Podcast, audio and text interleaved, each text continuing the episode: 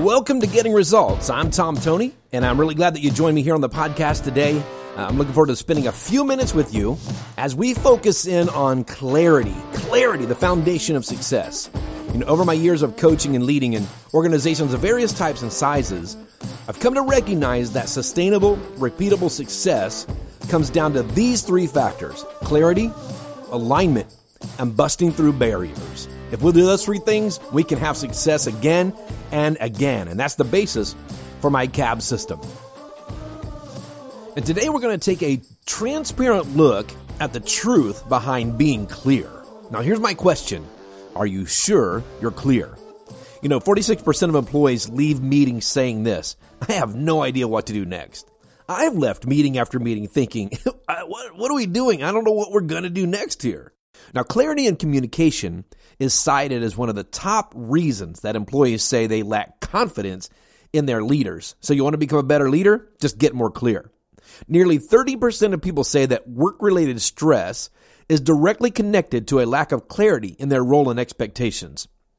You know, a lack of clarity is one of the top reasons for what we call churn or employee turnover. Because in an environment that lacks role clarity, goal clarity, and clear expectations, people want to leave. They don't want to stick around. They just don't want to be a part of that kind of a team. So you want to reduce stress, want to retain top talent, want to get results again and again, get clear. Now there are three things that getting clear is going to require. If you do these, the clarity of your vision is going to improve. The clarity of expectations is going to improve and your effectiveness overall is going to see a bump. You're going to see an improvement. And these three things involve this time, details, and culture. Time, details, and culture. Let's take a look at time real quick here. So time just simply is the time, taking the time to get clear. Being clear takes time.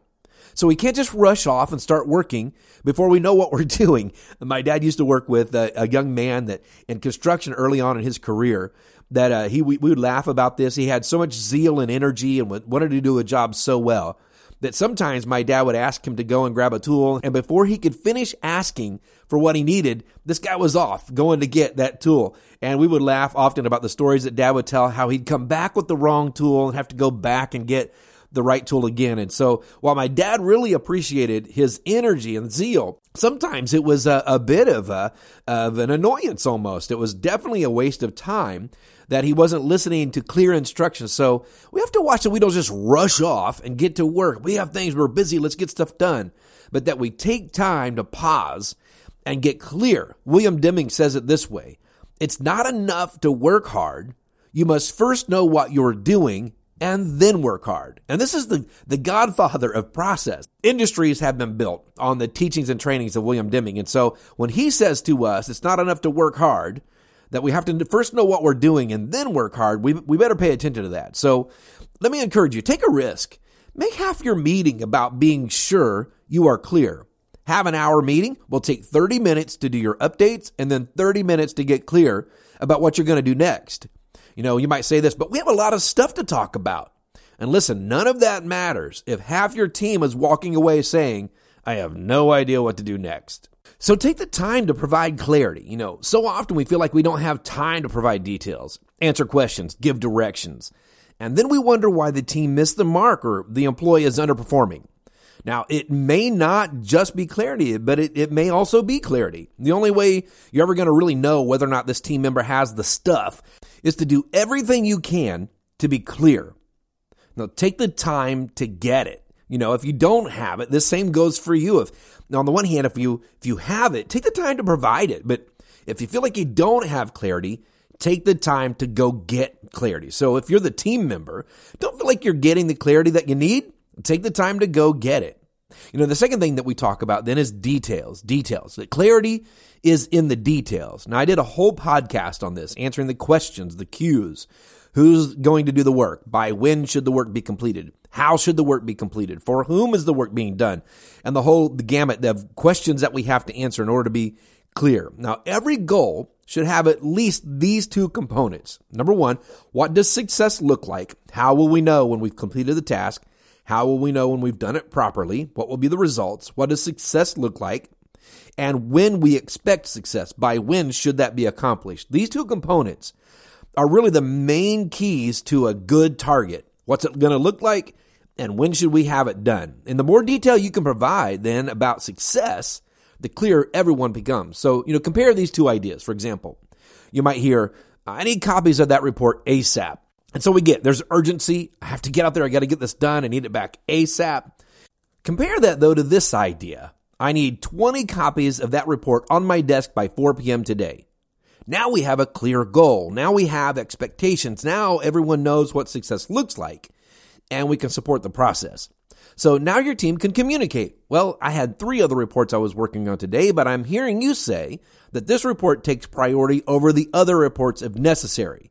Yes, this report is the highest priority. If you have other reports that need attention, they can be put on hold until this one is done. If you have a conflicting deadline, share those with me and we'll make a decision on the new deadline for those other reports. Do you see how this works? The back and forth creates clarity. Now I'm not walking away from the meeting thinking, what am I going to do? Now I have seven reports and this one takes precedence, but these other ones have the same deadline. And what, and we start to feel confused and overwhelmed.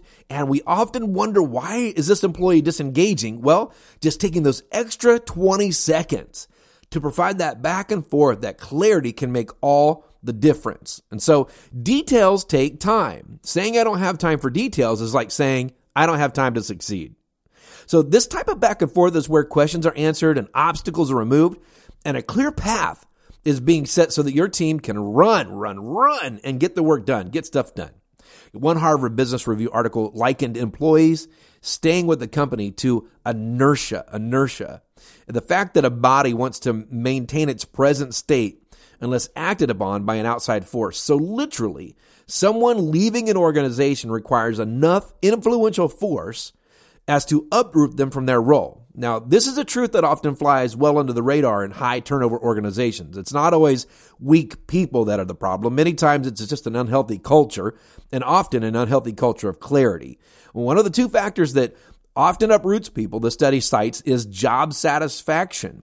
Now, we know without a doubt that job satisfaction is directly related to role clarity. In fact, a Gallup report says this that 70% of employee engagement is connected to effective managers. That, uh, and this is what it actually says in quoting the report.